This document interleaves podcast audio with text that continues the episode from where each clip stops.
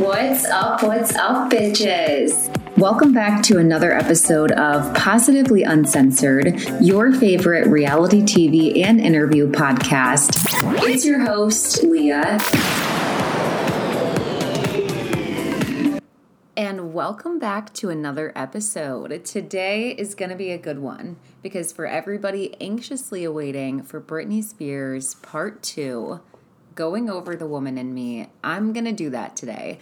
I'm not going to lie, I've been putting it off. And not because Britney's book was not a 10 out of 10, but because I was surprised at how much it took out of me to recap the first bit.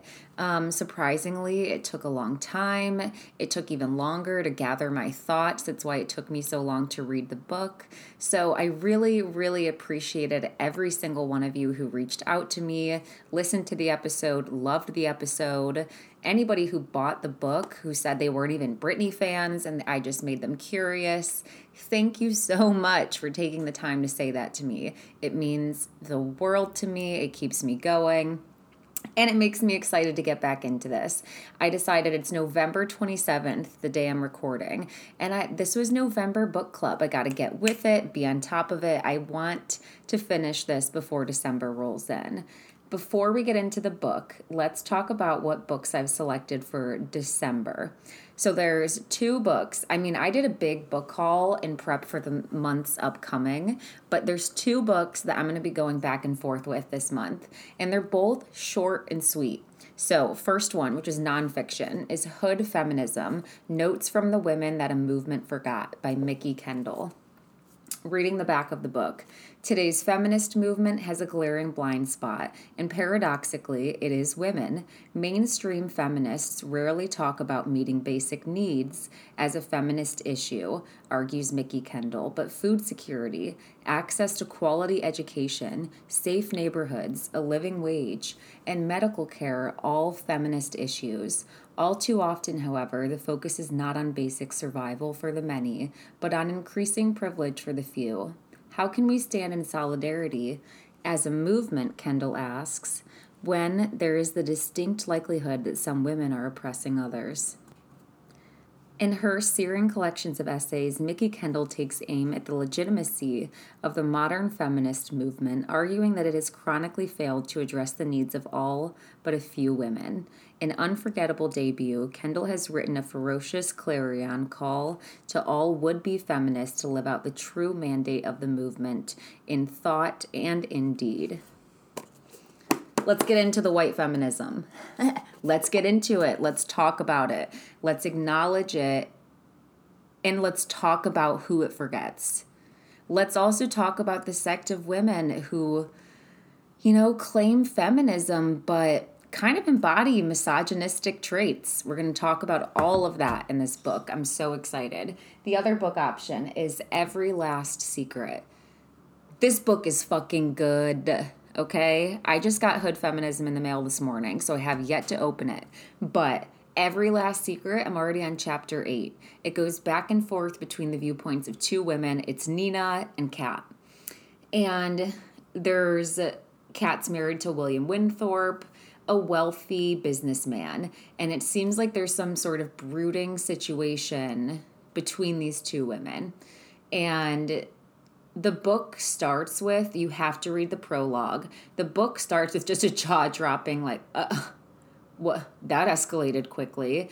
And then chapter one takes us back. So you know, trigger warning, violence, gore, but this book is good and it's short and it's sweet. And oh my God. Oh, and side note, Hood Feminism on sale, 50% off right now. So it's $8.99 instead of 16 or $17. So those are the books for the upcoming month. Who is this by? It is by A.R. Torre. A.R. Torre writes Every Last Secret. You can get it on Amazon. You can go to the bookstore. You can go to your library. You can get it off Kindle. I almost call it Kindle. You can get it off Kindle, um, probably listen to the audiobook, whatever works best for you. And Hood Feminism, like I said, on sale 50% off right now fuck Cyber Monday, fuck the capitalist agenda. However, I'm hoping that the proceeds that I spent for the book go towards the author and positively benefit her. I can't wait to message her after I've read the book. And you know, I'm always looking to bring authors on the podcast like I've done in the past. It's been a while, but day one fans, Katherine Center interview I did was so, so good. All right, let's get into Britney without further ado. I left off at chapter 15. That much I know. Which means, y'all, I got through over 90 pages with you. That's pretty impressive. So, chapter 15, let's look at the notes. Actually, quick note. So, the prior chapter, chapter 15, so what we had talked about was Britney and Justin's situation. So, we talked about his infidelity, the tabloid's failure to report on that infidelity, and really just capitalize and uh, print this story that made Britney look like um, a terrible woman, as Justin says in his song. Makes her look like the villain. It was um, her that broke up the family, her that was unfaithful, that used her one time indiscretion that she was upfront about to Justin as ammo to kind of put all of his indiscretions, multiple, many of them, um, under this rug. What's confusing to me, Britney stands and people who have been in pop culture for a long time. Mind you, I was like nine or 10, so I wasn't paying attention to this stuff when it was happening live. But the one thing that confuses me in Brit's book is how did the tabloids manage to gaslight the country that much with this narrative of Justin when Britney had mentioned a couple chapters earlier how they had humiliated her in the tabloids so frequently every time they saw him with someone? There was always speculation is Justin cheating? You know, or him and a picture of him with another woman. So how did ever how did they manage to spin this narrative and forget all of that? It just kind of goes to show before social media was huge as negative as social media is the power of sharing stories and uplifting points of view that are often suppressed by western media that whatever whatever story is wanting to be told that's more salacious and interesting. Um, so I, it's it's crazy if that story happened now. Everyone on TikTok, everyone on Twitter, everyone on Reddit would be calling out the duality of that and the hypocrisy of him. But back then, no one batted an eye. So, Britney's suffering. You know, she's lost Justin. She ultimately had an at home abortion that was painful and traumatic.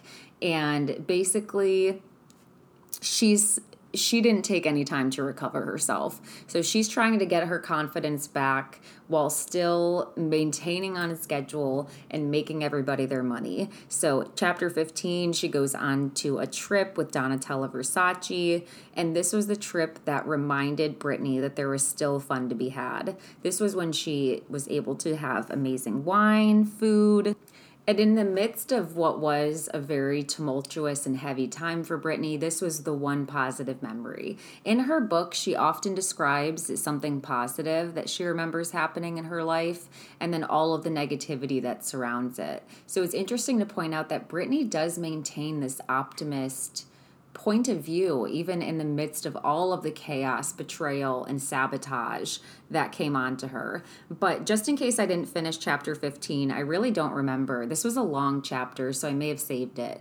Um, chapter 15, as I just said, Britney explains herself that she felt as if no one was on her side. She couldn't explain herself because the world was convinced of the side that Justin had shared. His like hip hop loved this um narrative and this standpoint of like fuck women. Yeah like she's a bitch. She's a hoe. Like she fucked you over so now fuck her. They loved that narrative and that anger. And then you have like even people from like metal rock and roll like there's there's so many sects of music and and so many types of men that are interested in those genres of music that resonated with Justin's message. So they were they were pushing this narrative as far as they could take it.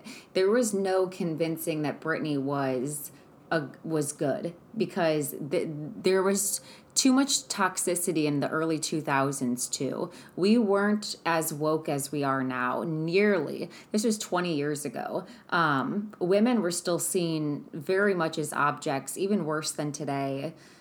So I'm not that surprised by this. But, anyways, Britney talks about feeling like nobody was on her side. And she still to this day doesn't think that Justin grasps the amount of power that he had over her life. By shaming Britney, not only shaming her personally and making her feel as if the heartbreak she was going through and the end of their relationship and the image of the future she had of them in her head the, the destroying of that was her fault. He, he has millions of fans that he also told this narrative to and this this narrative got him those interviews with i think her name was barbara walters you know got him um his album sold out so she she still to this day believes that Justin either hasn't acknowledged or hasn't come to terms with the power he had in changing the world's opinion of Britney. And it's so great that she points this out because men often don't. What's seen as a decision on a whim to protect their image is lifelong pain for the women that they're doing this to. It's a toxic, vicious cycle. Hollywood, Holly weird, Holly keep me all the way out of it. Keep me out of it. He also minimized the relationship. So, on top of telling fans that Britney was the downfall of the relationship, he made it seem like everything they had was purely sexual, when in fact they shared a kiss at the Mickey Mouse Club as kids. Like, this has been years in the making and years of adoration from Britney. And as you'll see later on in the book, it's one of the first examples of a man who gets fame at off off of her back by exploiting her and then switches up on her. It happens time after time. And actually, apologies, he's the second man because the first man to do this for her and set the tone for her life is her father, Jamie Spears. As soon as he got a taste of her money, her assets, an idea of where this could go, he took control. He changed, even not that he was a good person, but he became even more controlling and entitled to that. Chapter 15, Brittany also talks about this complexity and duality that her record label tried to create. She was pitched as, you know, this eternal virgin and you know, her teenage fan base thought that she was sensual and edgy um, and, you know, pushing the edges, yet she wouldn't go all the way. And Britney talks about that she didn't want this narrative of her um, out there. You know, that how ridiculous is it that I'm singing the songs that I am and men are leering at me, and at that same time, they punish me and hold me to the fire before my sexuality. They expect me to remain intact and uh, prim and never touched. It's gross. It's it's predatory, is what it is. Um, but she talks about how in some ways Justin acknowledging their sexual relationship and that coming out was a little bit freeing because she's never had the ability to say that she wasn't a virgin um, to her fan base. And it was empowering to feel like a woman instead of feeling like the age that she started her career at. Her management team was just so desperate to keep her at. So Britney says on page 89, his talking about her having sex never bothered me at all. I've defended him to people who criticized him for doing it. That's so rude, people said about his talking about me sexually, but I liked it. What I heard when he said that is she's a woman. No, she's not a virgin. Shut up.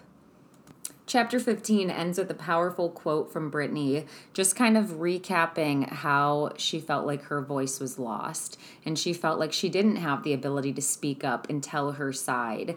And also the difference in the way that Justin's interviewed and the questions that she's asked that are accusatory and about her body. And kind of just laid out to unsettle her. Like the whole tone of the interview is to put her in a defensive position or to make her feel as if she doesn't have the upper hand. And it's Britney motherfucking Spears. Like they're doing this to a star. Like it, it makes no sense to me where we were at back then. But the quote is There have been so many times when I was scared to speak up because I was afraid somebody would think I was crazy. But I've learned that lesson now, the hard way. You have to speak up the things that you're feeling, even if it scares you. You have to tell your story. You have to raise your voice. Your voice. Sorry.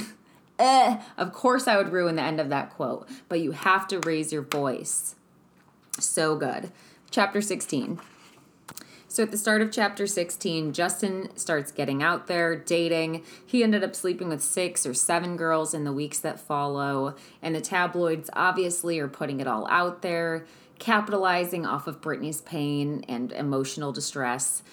So and also furthering that narrative that women suck and to like get her back with the revenge of getting with more women. Um, it's crazy how much you need women yet hate women. The duality of that justin. Anyways chapter 16 Britney starts to get out there. She has a club promoter friend who she sees and tells her hey you should try to link up with Colin Farrell. He's shooting a movie right now um, for SWAT, and you should go out there and link up with him. So basically, Britney goes out there and she ends up meeting his whole family. They were so warm to her, and she becomes super attached to him. Um, so Britney says that for a brief moment in time, she thought that something could be there but the disappointments in her romantic life just made her feel more isolated. In this chapter, she talks a lot about social anxiety and how it comes and goes. Some days, she describes the way social anxiety works is that what feels like a totally normal conversation to most people to you feels mortifying being around people at all, especially at a party or some other situation with expectations of presenting well for no apparent reason, causes surges of embarrassment. I was afraid of being judged or of saying something stupid. When that feeling hits, I want to be alone. I get scared and just want to excuse myself to the bathroom and sneak out. So, Britney goes through this period of time where she goes back and forth between being incredibly social and then extremely isolated as people who project confidence usually hear, um, people were surprised that someone who seemed so confident and was Britney Spears, you know, could be having these feelings. But she says that her anxiety for her was strange that way and it just grew and grew for her as the stories of her um, in the news grew she talks about how humiliating it was to see close friends talk about Justin in a positive way after he had humiliated her, broken up with her, and then been so public in the media um, with other women. And to hear close friends, she mentions Christina Aguilera, you know, saying that they should get back together, it just caused a lot of confusion in Britney's mind, and rightfully so. So she acknowledges that they weren't trying to be cruel but she was still human trying to move on from this and it just felt like rubbing salt in the wound to not even have her own friends support her and we already know that her family didn't one of the few visitors that Britney allowed during this time of her life, which was, I think, 2002, 2003 ish, was Madonna. She says that Madonna pretty much empowered her and taught her a lot of things that she knew. Um, they had real conversations, and she was able to talk to Madonna about the confidence issues that she was having and almost like this imposter syndrome. And they ended up collaborating with Britney's favorite song of all time, Me Against the Music. And they ended up sharing the epic kiss. I think it was at the VMAs so they ended up sharing their epic kiss, and this fueled both of their careers in a mega direction. So it's kind of like Britney getting part of her ammo back, getting back on the right track after a devastating loss. Madonna also taught Britney to get into her power. She noticed by watching Madonna that she was respected because she demanded it. There was no not respecting Madonna and being around. She demanded the utmost respect she demanded that when she was invited to let's say perform that she was the focal point And not in a not in a selfish way. This is for Britney who was being not treated as the star. The whole show wasn't revolving around the star with them saying when to go and acknowledging that everybody's career is fueled by them. Britney's team worked the exact opposite way. They didn't care about Britney. They were Britney Spears for Britney. So, shout out to Madonna for teaching Britney that and helping her get in the zone, pun, because in chapter 17 she talks about her new album in the Zone, which is where Me Against the Music, the song with Madonna, appeared on. In this chapter, she talks about her home being kind of just like knocked into, and her dad walking into the room with three other people and saying, yeah, so you're going to do an interview with Diane Sawyer. So she describes that interview coming at a time where she felt like she was no longer able to communicate with the world, traumatized, dark cloud over her head, and not in the mental space to do this interview. So, even just thinking about the fact that this is her father, it's despicable how often Jamie pushes her to do things against her health and betterment. And yet, he's the conservatorship, he was the he was the head. He was making her well-being decisions and he constantly made decisions not for her benefit. She talks about the interview being completely humiliating and that the questions were sort of like he's on television saying you broke his heart. You did something that caused him so much pain, so much suffering. What did you do? So, that accusatory narrative. And this is why we're reading Hood Feminism, by the way. What kind of feminist ideology was that? Slut shaming? Shaming women? God, I'm glad we moved past this. And fuck you, Diane Sawyer.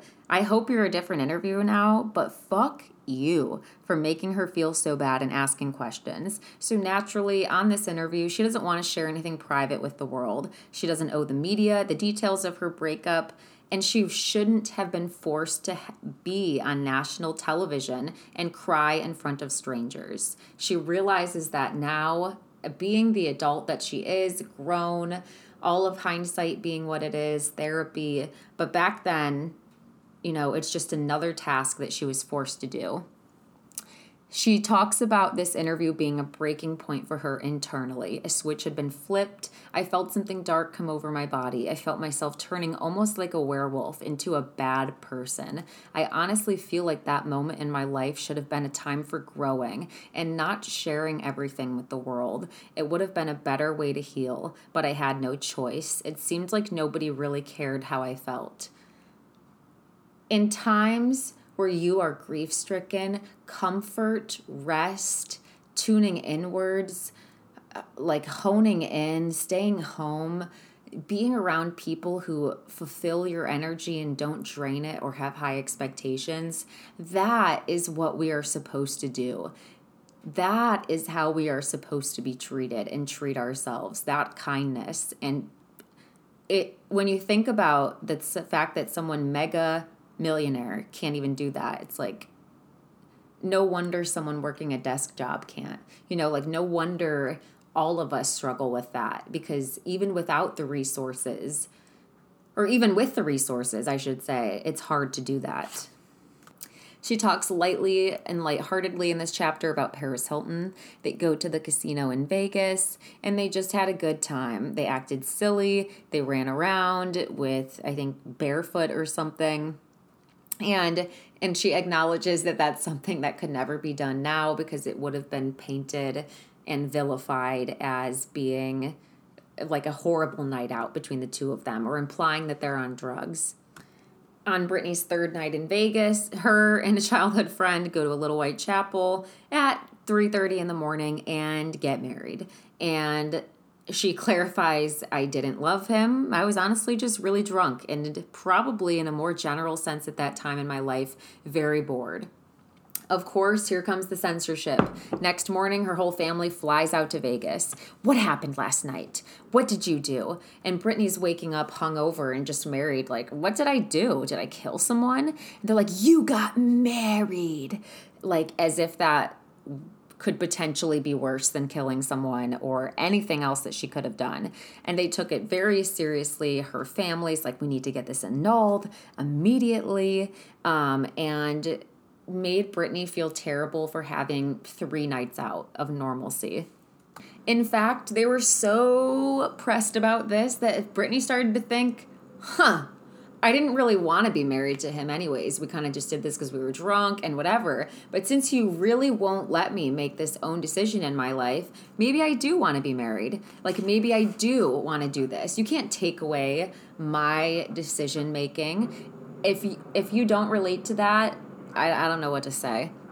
So she says, in fact, my family was so against the wedding that I started to think maybe I'd accidentally committed a brilliant act because I realized something about being under their control and not having a stronger connection to someone else had become very, very important to them. This is a pivotal part in her life. Chapter 17, that sentence, realizing at that moment that her small night out, something that wasn't that big of a deal to her, was monumental to them and had to be something fixed and controlled. And also the implication that she could not have a partner or a spouse or anyone closer to them, whether legally or physically. What do I have over you guys? I wondered. Why would someone else be so so huge a threat. Perhaps it's worth mentioning, but at this point I was supporting them financially. Yes. So, chapter 18. She talks about this time she is going on tour for one of the darkest times of her life. Um, it also marked a time in her relationship with her brother Brian. He, at that point, worked as part of her team. This is for the Onyx Hotel tour. And basically Britney wasn't able to keep track of her brother. She felt like she lost Justin Timberlake, you know, right before they had broken up, split, and then he degraded her in the media. And then during that tour, it felt like her brother was never around, never advocating for her, just simply making money. It seems like Britney was just emotionally not doing well and had hopes of her brother stepping in and intervening and realizing that and having her best interest in heart, but just another family member interested in capital not paying attention to her. This puts Britney in a vulnerable position, craving affection or security from anybody. And in walk Kevin Federline. All he did at first is just hold Britney in the pool for hours, but having that feeling of being intimate and just having somebody ask her, How are you? was something that she hadn't gotten in a long time. She says, How can I explain that I just wanted to be held for an hour by a man in the swimming pool?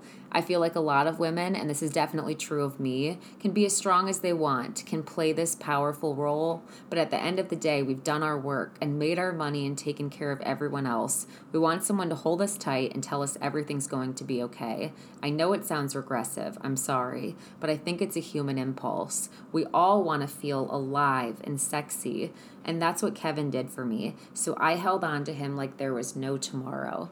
And it just makes sense, Britney. It makes so much sense why you clung to these relationships that from the outside people deemed as red flags, but it makes sense to me as I read through this. So the relationship started out playful, you know, um, he had a bad boy image, and together she kind of le- was able to be like uninhibited, you know, unhinged, make decisions um, that typically her parents would hate. So Britney was basically living in a bubble, seeking security and safety from Kevin, and then eventually she comes to find out that he has a new baby on the way. So she had no idea. When she asks him about this, he says, Yep, I've got two children. So she had no idea. That spring, 2004, she has to go back to work, make good on those contracts. Britney, we don't care that you're going through another stressful relationship. We don't care that you're about to be drugged through the media. Make that money. So 2004, she is back on tour. But this time, even though what she learned about Kevin, she brings him. I'm not sure what Kevin said to her to explain, you know, the status of his relationship with the mother of his children. I'm still not sure what it was to this day, but he comes on tour with Britney, and that's a light for her on this tour. Um, after so many tours of nobody caring about Britney, um, you know, she was able to bring someone that she knows already cares for her. So they were flying home from one of the shows, and she said that she asked him to marry her. He said no, and then he proposed to her instead. They filmed their diaries together, and they wanted it to be a documentary. They were planning for it to be like Madonna's tr- Madonna's Truth or Dare. And instead, it kind of became a reality show. So it was released as Britney and Kevin Chaotic. I couldn't even get through the first episode. I'm telling you, I tried to look it up and watch it after reading that in the book. It it's exploitive the way that they took the videos and twisted them. It kind of reminded me of Pamela in Tommy's videos, just in the sense of you see that love and that playfulness. And I don't I, I don't believe there's any nudity. Of course there's the charisma and there's the flirtation between them. Um, but it just reminded me of the chaos between this couple that's rugged and having fun and of course, the narrative that's pitched is that they're both um, oil and flame, that they're bad together, chaotic, crazy. What are they on? You know, that's kind of how the series landed to me, the way that it fell. So it sort of distorted her memories, in my opinion. This tour, Britney's struggling with more and more. She says at one point she just wants to break her arm. She's tired of being on the tour. She just would rather get hurt and have to suffer through the physical therapy she did for her teenagers than um, during her teenage years for her arm than be doing this now. Britney talks about wanting stillness on the road. She obviously doesn't break her arm and she still goes on tour. Um, and just craving that stillness. Her sister just landed a huge Nickelodeon role, so she was happy seeing her doing her lines, and she couldn't help but think that she would have loved to have a job more cozy like that in the world of children's television. She was thinking about the Mickey Mouse Clubhouse and remembering how easy everything had seemed back then. She thought Kevin would give her the stability she was craving and a freedom too. So in the fall, they held a surprise ceremony and people shot the ceremony. You can look up pictures. It's when Brit's in her strapless dress, bridesmaids in burgundy, and then after she changed into the epic tracksuit that says Mr. Mrs. Federline, Mrs. Federline. Sorry, y'all. Um, just kind of iconic in reality pop culture, I'm going to be honest. But, anyways, they get married and she learns to say no to things. Um, so, as horrible as Kevin ends up ultimately being, he did teach her and give her like more pushback and I'm and I'm happy that she at least got that for a little bit. Chapter 19 starts starts out with Britney being pregnant. She says the two things that she loved about being pregnant was she loved sex and she loved food. Both were amazing through her both of her pregnancies. Other than that though, not much brought her pressure. Pleasure. She was so mean, she said. She said, You didn't want to hear from me for almost two years. I didn't want to be around anyone at all. I was hateful. I didn't want anyone, not even my mom, to come near me. I was a real mama bear, America's sweetheart, and the meanest woman alive. I was protective over Jamie Lynn, too. After she complained to me about a co star of hers on a TV show, I showed up on the set to have words with the actress. What I must have looked like, hugely pregnant, yelling at a teenage, and I would later learn, innocent girl, Are you spreading rumors about my sister? When I was pregnant, I wanted everyone to stay away, stand back, there's a baby there. So that's referring to the situation with Nicole, and I forget her last name, my apologies, but her co star from Zoey 101. It's, it's interesting, you know, I think that Zoe, not Zoe, I think that Jamie Lynn was clearly in the wrong for what she did. I do think that it was bullying, but I do want to acknowledge that Jamie Lynn Spears was a teenager raised by toxic parents who didn't give attention freely. You had to kind of earn attention from them. There was no real parenting. So earn it by a Nickelodeon role or, you know, people can people can disagree with this all they want. I am not a Jamie Lynn Spears stan by any means, but I want to point out that living in someone's shadow already hard. Think about basic sibling relationships when you have a star athlete in the family and you're not. That's hard, okay? Magnify that. So, teenagers who do things with so much spite to get a reaction and be seen. Am I surprised that teenage Jamie Lynn Spears wanted her sister Britney's attention? Not really. Do I think that Jamie Spears is a good person? No, I think that she's very selfish, raised by selfish parents. I think she is a product of her environment. But I do think that holding her to that when there are plenty of articles out there that she has apologized to Nicole, they have spoken, they had presumably made up to just permeate the story that Britney is or that Jamie Lynn is still like she was as a teenager. I don't know. She's done other things that make me think that, okay? Her book timing I'm not going to lie, she's selfish. I don't think she's a good person. But are we really going to judge someone at 13, 14 for forever? Uh, like this family, the whole family, if you got out of there good, it's a miracle. So let's keep going. She's pregnant and she yells at Jamie Lynn's co star. And then Sean Preston was born September 14th, 2005. Right away, you could tell he was a sweet, kind boy. Then three months later, she's pregnant again. I did not know Britney had Irish twins. I did not know that. When I read this, my first thought is holy hormones. Holy hormones. Two years back to back of being pregnant two years. Um, I, I know anything that she did, any decisions she made at that time, you can't just judge them based off of a normal person. Women have this expectation to always truck on and keep things moving, and you have no idea what's happening inside of our bodies. Hormone surges very rare, like very real. It's very real. They can make you overreact to things, they can magnify things. They hormones, look it up, educate yourself, period. Three months later, pregnant again, Irish twins.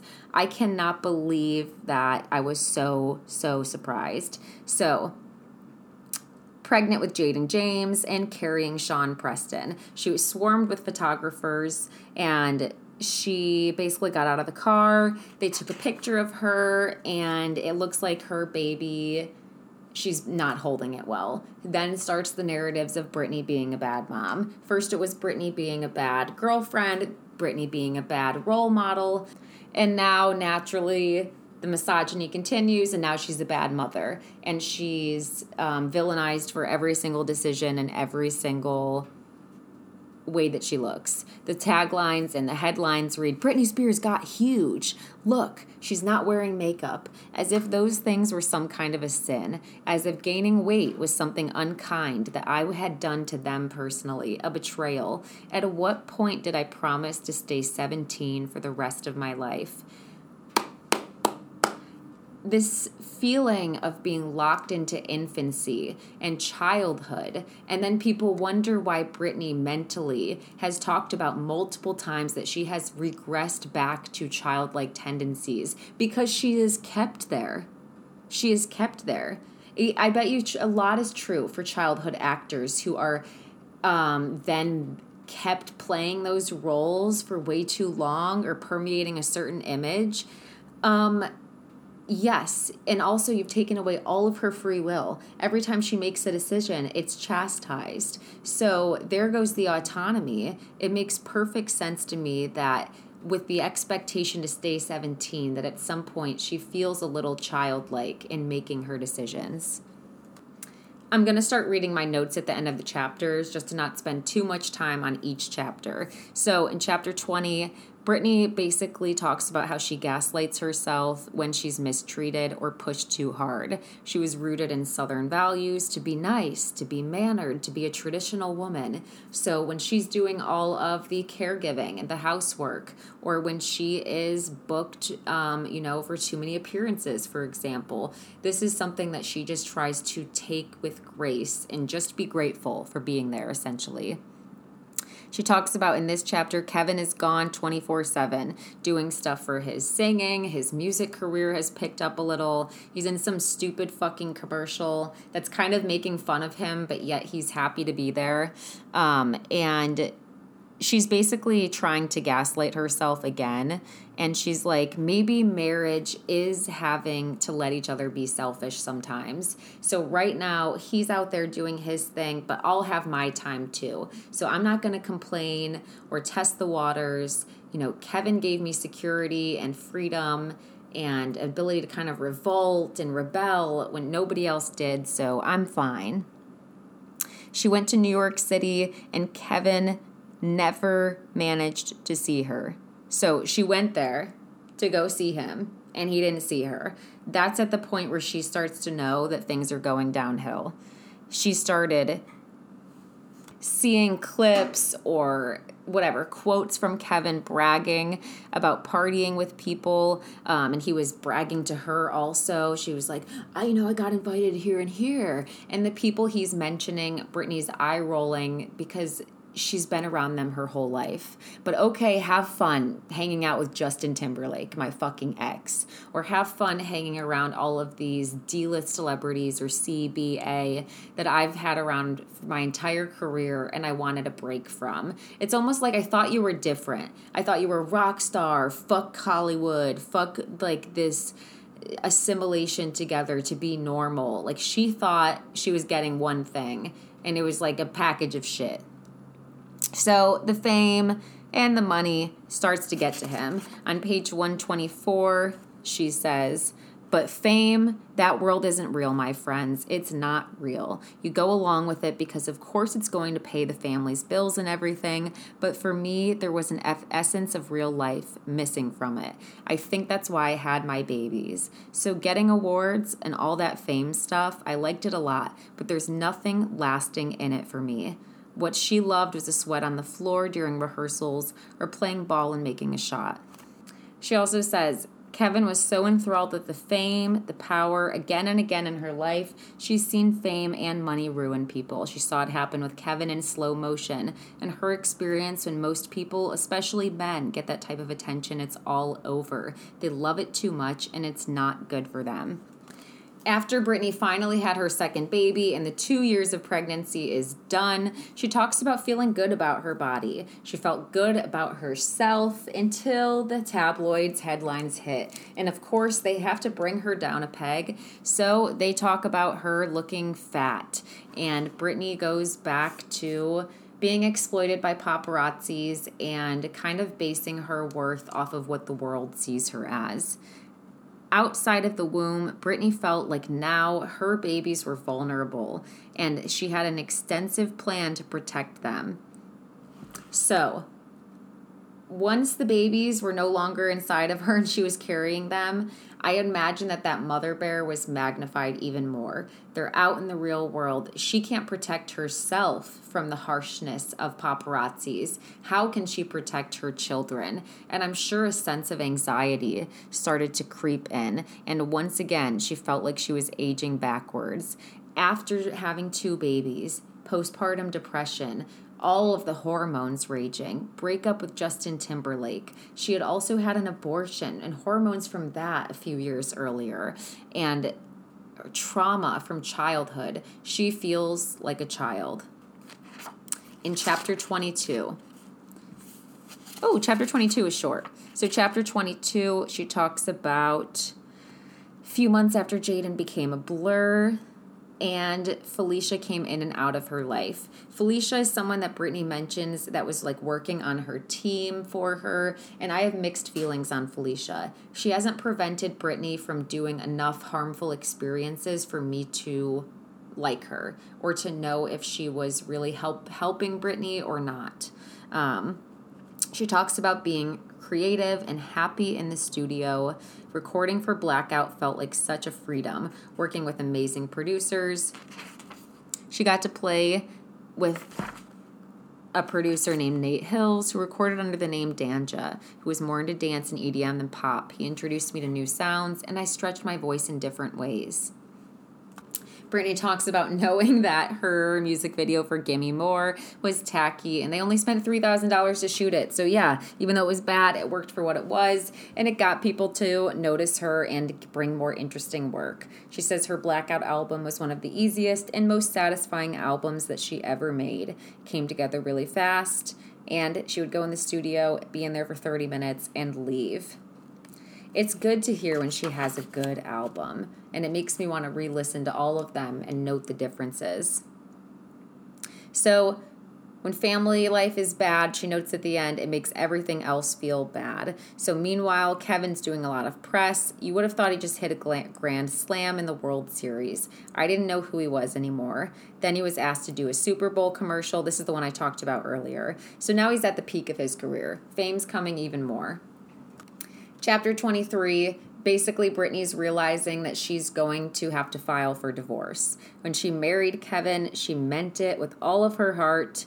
And then it ends with her lawyer telling her that if she doesn't file for divorce, Kevin would. What she gathered from this was that Kevin wanted to file for divorce, but he felt guilty doing it.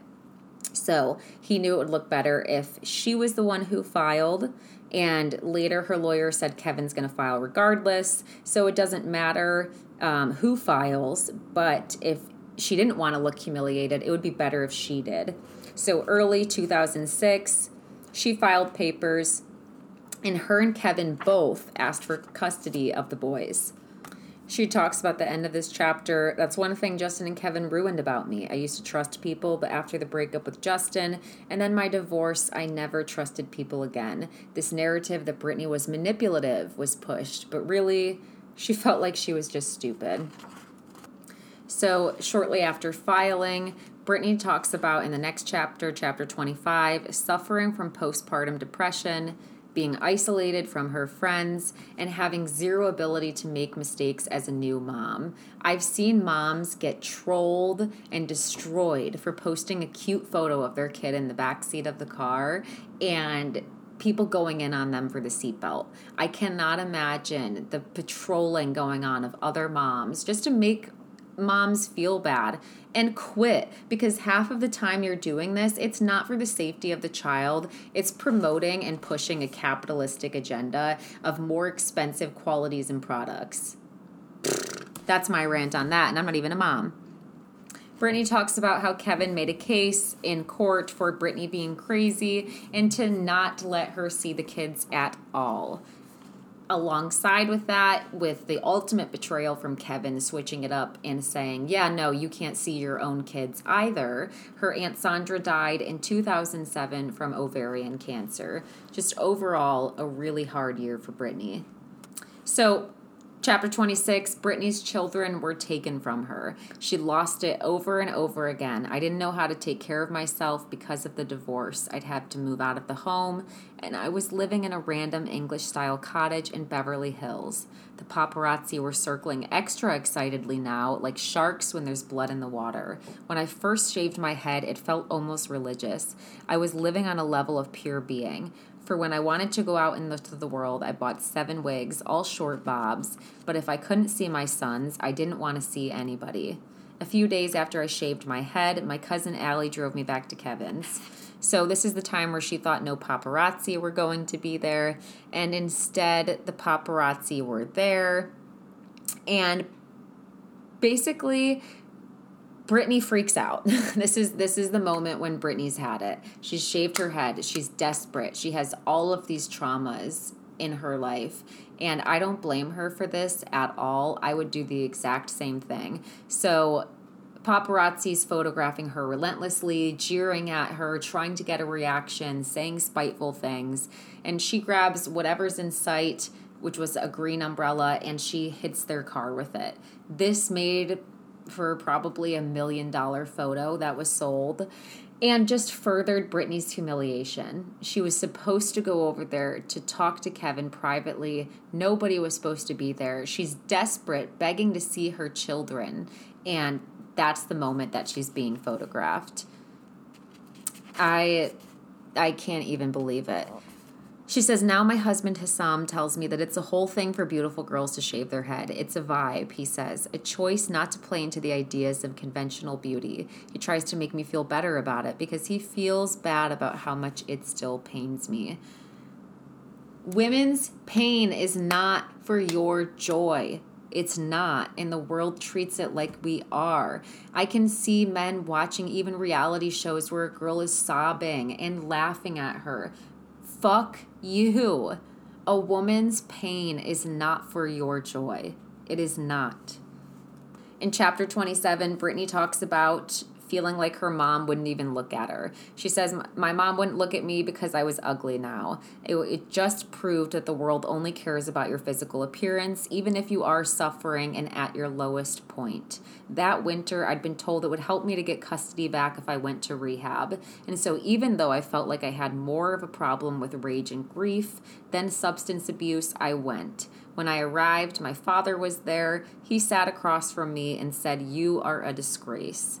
I think back now and say, why didn't I call Big Rob to, to help me? But I was so ashamed and embarrassed that my dad was telling me I was a disgrace. It was the definition of beating a dead horse. He was treating me like a dog, an ugly dog. I had nobody. I was alone. I guess one positive of rehab was that I started the healing process. When I got out, I was able to get temporary 50 50 custody through a great attorney who helped me, but the battle kept raging with Kevin and it was eating me alive. Fuck Kevin Federline, bro. He is the worst. To, to get a taste of fame, switch up that hard, and then try to get sole custody, he was publicly doing drugs and drinking. Like, he is an unfit parent. But that's the misogyny for you. Like, oh, let's back what Justin did. Let's get Britney one more time. And her father I, mean it when I said I thought he was dead when I bought this book. I thought he was dead and removed from her life. I wish you the worst, Jamie Spears, your Britney's father. I wish him the absolute fucking worst. Horrible human being. Horrible human being. After just getting out of rehab, Britney goes ahead and does a VMA performance for Gimme More because, like I said, her family's relentless, her managers are relentless, and there she sees Justin sick. I am having the worst fucking period time of my life and now I see you. And he she says that he was at the top of his game every way, all this swagger. And Britney knew she hadn't rehearsed enough. She hated the way she looked. Tabloids had already been chastising her body, calling her fat, and she just did not want to do this performance. She's not going to defend it and say it's good. We all have bad nights, but usually not so extreme because what followed was everybody roasting her and not in a nice way. Sarah Silverman came out to roast me. She said at the age of 25, I'd done everything worthwhile in my life I'd ever do. She called my two babies the most adorable mistakes you'll ever see. Not funny.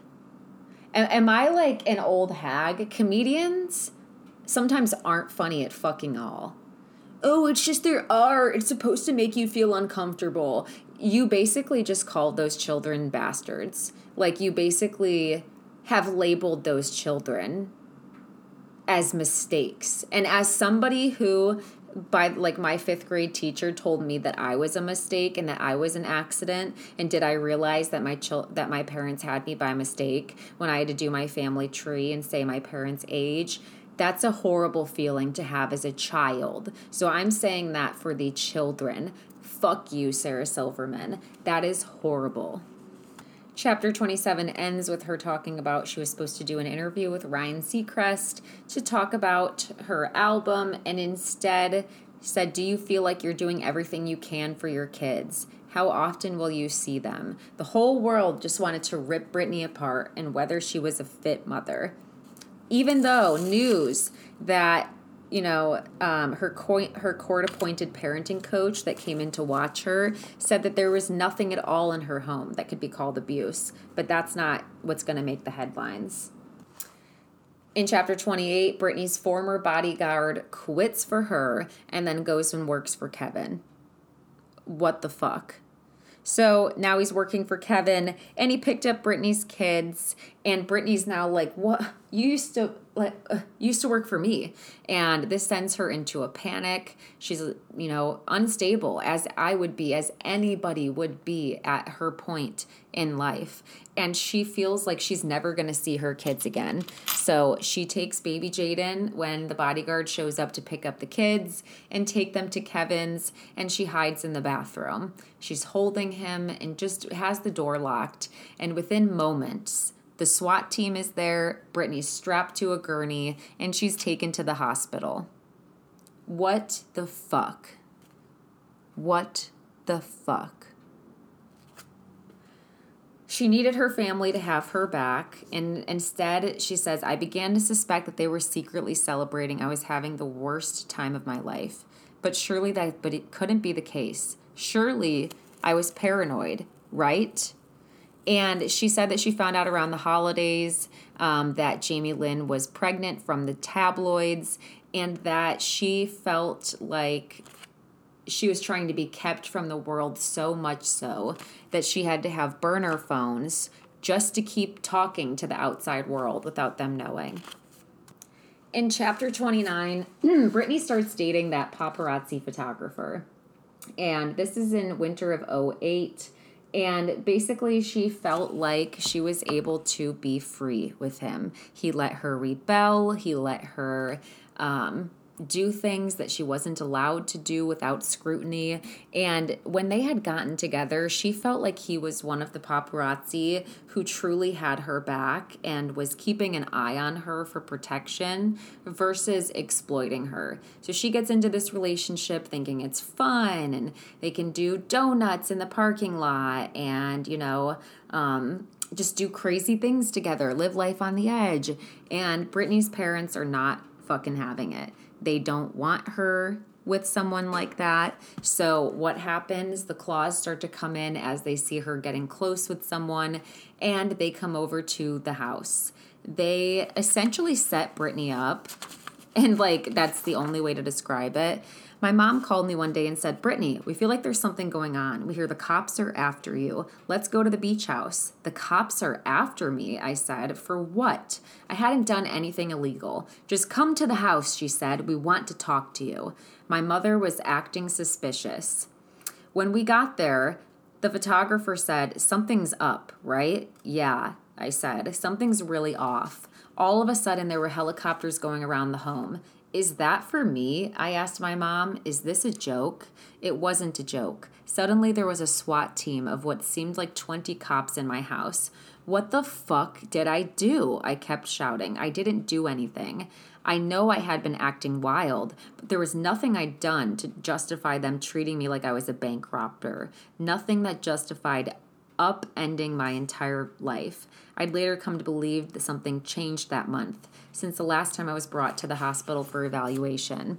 My father had struck up a very close friendship with Louise, or Lou Taylor, who he worshipped. She was front and center during the implementation of the conservatorship.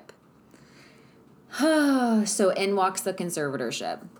I was making a lot of people a lot of money, especially my father, who I found out took a bigger salary than he paid me. He paid himself more than $6 million while paying others close to him tens of millions more. So her dad was able to establish the conservatorship and under two things. He got control of her as a person and he got control of her estate, which means that not only does he make every decision, every medical decision, um, he also controls everything she spends her allowance, where her money goes, what she's allowed to spend money on, who she's allowed to see. Britney even has to fucking write out at what point she pees. She says that she was forced to pay upwards of 500,000 a year to her court appointed lawyer that she wasn't allowed to replace And this is just to find out that later on, that lawyer she was given, she could have replaced it any time to have someone who would actually advocate for her. But those are the more lies that her family and the people they paid heaped onto Britney. She said that she was convinced it was all planned. Her dad, her mom, Lou Taylor, all involved. It's so crazy what people will do for money it's so crazy that people would hold her with no free will for money. Fuck Lou Taylor. Fuck you, Lou Taylor. And then she has to pay for her own lawyer to keep her imprisoned, essentially. Like this person is keeping you without your rights, and it's coming out of Britney's pocket. It's just so egregious. Chapter 30 Brit's mom wrote a memoir exploiting her trauma and mistakes. Of course she did. Yay. Because everybody in Britney's life loves to fucking exploit her. So Britney's mom talked about the mistakes of pretty much all three of her children and used that to say like look where we are now the haughtiness so they talked about Britney's 16 year old sister being pregnant. They talked about Britney shaving her head. They talked about Brian. Who's who's like what? What what quirk did what critique did he? He's all over the place. Oh wow, poor Brian. No, Brian, being the man of the family, got off the best, and he's doing worse shit than anybody. Worse shit than anybody. So basically, Britney's feeling all the pressure. She doesn't have her babies. She doesn't have her parents' support. She's divorced. She's going through postpartum depression. She's been through rehab that she didn't need to go to. She's been picked up by the SWAT team, hospitalized, and now she feels mentally like a kid, she says. However, that doesn't matter because you know what she was well enough to still be doing is working full time. So she's sick enough that she can't make her own decisions. She's got to write down when she pees, but she can be poised, professional, on time, memorize lines, competent, capable, use discretion and tone and act. Give me a fucking break. It doesn't even make sense. It doesn't even make sense. So, chapter 31, she gets booked for How I Met Your Mother to do a couple of episodes. And I think they also book like X Factor for her. So, she's working for her parents and at that time she realizes that her finances are being controlled and she tries to do what she's been doing her whole life which is not rock the boat number 1 and two she has a receipt bowl where every time she spends she keeps track of what she has spent because she was aware of how much money she was making and you know trying to keep track of that. And i think her father just basically steals all of her, like steals her entire bowl. He shoved her bowl of receipts aside and said, I just want you to know I call the shots. You sit right there and I'll tell you what goes on. I'm Britney Spears now, he said. So her father is officially a fucking dictator psycho, and he has decided that she will do the appearances that they book for her, whether it's Project X, not that, X Factor, or How I Met Your Mother, or I don't know, hosting an award show, and she will shut the fuck up and do them with kindness and not complain. That's pretty much what he said. I mean, can you think of somebody like I think this is one of the worst men in the world. Worst. The control continues in chapter 32. Um, not a, not only do they want to control you know, Britney's team, who she has working for her, when she pees, who she hangs out with, who she's in contact with. But now they start vetting her partners. And her dad does this with the full intention of keeping people away. He asks questions that are uncomfortable, awkward, tells them information you wouldn't disclose to a partner right away until you're serious. And he just starts off with that. He's like, Well, let's see. Let's see if I can ruin this right away. So he screens Britney's potential partners um, and makes them sign an NDA right away, gives them a blood test has to ask them their sexual history, tells them Britney's sexual history. Imagine your father discussing your sexual history. Mm. I I hate him so fucking much. I really really hate him. So his goal is to keep everybody distant. She said in chapter 17, I think, um, that she realized from that marriage to a childhood friend in Vegas that her parents' biggest biggest priority is keeping people away from her. And she was finally starting to realize how the lengths they would go through to do that. So Britney says for 13 years, her family lied and hid that she could have gotten her own lawyer. Her circus tour allotted her to bring her kids, and so she went along with it. Here's another tour I'll do for you guys, all while being they they claim mentally insane. And she grosses them 130 million dollars plus for that tour alone. Just exploiting her, making all the money off of her. It's crazy. In chapter 33, Britney talks openly about how she was able to maintain any sense of hope during this conservatorship. And for that, her, it was her sons. She had a fire inside of her burning to see her sons. She says that she has compassion for women. For the woman I was before I was put into the conservatorship when I was recording Blackout. And then she talks about rebellion. I was rebelling, yes, but I can see now there's a reason why people go through rebellious times, and you have to let people go through them. I'm not saying that I was right to spiral, but I think to hinder someone's spirit to that degree, to put them down that much to the point where they no longer feel like themselves, it's not healthy. We as people have to test the world. You have to test your boundaries to find out who you are, how you want to live.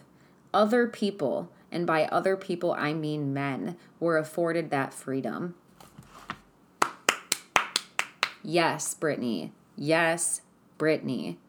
When Justin cheated on me and then acted sexy, it was cute. But when I wore a sparkly bodysuit, I had Diane Sawyer making me cry on national television, MTV making me listen to people criticizing my costume, and a governor's wife saying she wanted to shoot me. If I had thought getting criticized about my body in the press was bad, it hurt even more from my own father. He repeatedly told me that I looked fat, that I was going to have to do something about it. So every day I would put on my sweats and I would go to the gym. Feeling like you're never good enough is a soul crushing state of being for a child. He drummed that message into me as a girl. Even after I'd accomplished so much, he was continuing to do that to me. She talks about becoming a robot, but a sort of child robot, so infantilized that she was losing pieces of what made her feel like herself. Anything her father or mother told her to do, she would reject. My pride as a woman wouldn't let me take it seriously. The conservatorship stripped me of my womanhood, made me into a child. I became more of an entity than a person on stage. I had always felt music in my bones and my blood, and they stole that from me. I sometimes thought it was funny how I won those awards for the album I made while I was supposedly so incapacitated that I had to be controlled by my family. The truth was, when I stopped to think about it for long, it wasn't very funny at all. Powerful. Powerful. Her family brings her down worse than anybody, any tabloid, any paparazzi could have. No support. No support. In 2010, her parents get back together. Spend eight years after their divorce, and they've decided, you know what? You're actually the head of the household, babe. You've been controlling Britney's finances so well. I want you back. So, showing even further the type of woman that her mother is transparently a user and leeching off of Britney. So, in 2012, that's when she judges X Factor. I talked about that earlier. And she also did tours. And her tours that her parents made her do, they were strictly sober. So any party that Britney was showing up to, they took away the alcohol. Um, and nobody could really start the party until after Britney left. In some ways, they turned me into a teenager again. In other ways, I was a girl. She says there was no way to behave like an adult since they wouldn't treat me like an adult. So I would regress and act like a little girl, but then my adult self would step back in. Only my world didn't allow me to be an adult. The woman in me was pushed down for a long time. They wanted me to be wild on stage the way they told me to be, and to be a robot the rest of the time. And isn't that the duality of being a woman? Be wild and carefree at this time. And at this time, present yourself as poised and pure. Shut the fuck up. So, I'm honestly going to skip the last five chapters. I would say to you that if you've loved this book review, to read the rest of the book. If you are begging to hear it, I will record the last. I'm on. I made it to chapter 35. There's 13 chapters left if you are begging to hear the last of it, I have decided that I'm going to do these episodes in the future on Patreon. It's so much work to do book episodes. There's no way to keep in communication and like have a group chat or to have like a place to all comment on the books as we read them or to give feedback and all collectively chat together. So I'm going to use my Patreon. I do hope that if you can, if you want to, if you're in in the book club, you'll sign up. I'm going to do all of my book club episodes exclusively on Patreon for the future. I think I'm going to make subscription like $2 a month, something super minimal nothing more than you would pay for a streaming service. If you're unable to do that, I completely, completely understand. But I gotta compensate myself a little bit for time consuming projects, and this is one of them. The book club stuff is a lot. So, if you want to hear my thoughts, sign up for my Patreon. This episode will be on regular Spotify, Apple Podcasts, and in the future, episodes will be on Patreon. I'll put the link somewhere for you guys, probably on Instagram. It is in my link tree. Um, but I'll put the link somewhere so that you guys can find my Patreon easily and access it. But sign up to Patreon. We can have book club. I want every time I do a book, there's comments open so we can have dialogue about the book as we read. And I think I'm going to actually do episodes as I read instead of at the end like I chose to do with Britney because that's what's making this hard is doing a whole book over again. So I'm going to do them in increments as I read starting with Every Last Secret. I hope that you guys are for this. I hope that you guys understand and that you still support me. I love each and every one of you. Go get Britney's book. Fuck misogyny, fuck the patriarchy, fuck Kevin Federline and Justin Timberlake and Jamie Spears and her mama. All of them. All of them. Okay? Don't stunt women's growth. Don't put us in a box. We're tired of it. Love every single one of you listening. If you're new here, welcome. My recaps are frequent, they are often. I try to do them consistently right after everything's put out. So follow, subscribe, leave a review if you're new here and if you enjoyed the podcast. Uh, rate it five stars if you loved it, if you love me. And then I'll see you guys for my next episode.